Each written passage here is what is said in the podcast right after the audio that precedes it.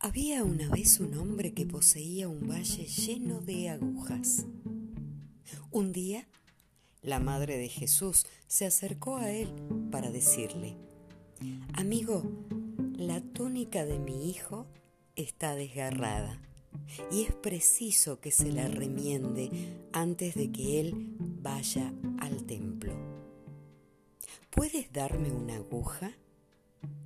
Y el hombre no le dio la aguja, sino un erudito discurso sobre el dar y el recibir, para que ella se lo enseñara a su hijo antes de que él fuera al templo. Dar y recibir.